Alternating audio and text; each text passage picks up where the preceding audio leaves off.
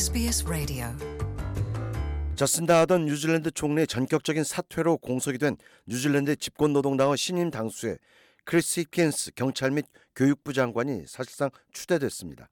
22일 긴급 소집된 의원총회에서 당수직에 단독 출마한 힙킨스 장관에 대한 인준 작업이 무사히 마무리됨에 따라 그는 25일 총독 집무실에서 취임 선서 절차를 밟고 곧바로 뉴질랜드의 41대 총리에 취임하게 됩니다.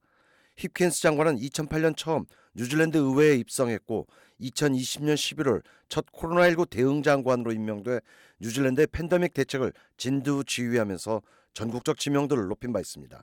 한편 힙킨스 장관은 노동당의 부당수 겸 부총리에 카멜 세풀로니 의원을 지명해 눈길을 끌고 있습니다. 카멜 세풀로니 의원은 남태평양 사모아의 이주 노동자 집안 출신으로 뉴질랜드 첫 남태평양 군도민 출신 부총리의 기록을 쓰게 됩니다. 세플로니 의원은 사회개발, 고용, 예술, 문화예술부 장관직도 겸직하게 됩니다.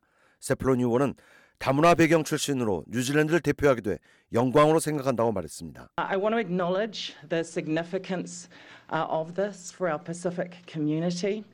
Uh, I am proudly Samoan, Tongan, and New Zealand European.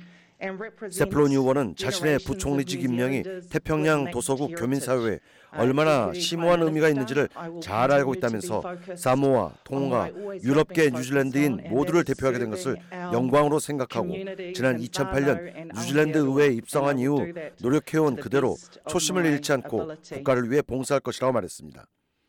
한편 40대의 두 차기 총리 및 부총리는 10개월로 남지 않은 차기 총선까지 노동당의 지지율을 반등시켜야 하는 책임을 맡게 됩니다.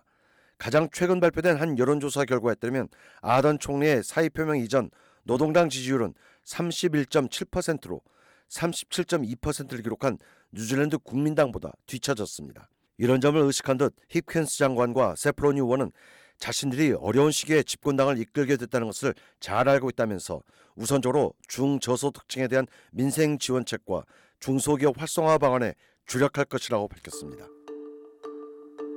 Want to hear more stories like this? Subscribe to our regular podcasts on iTunes.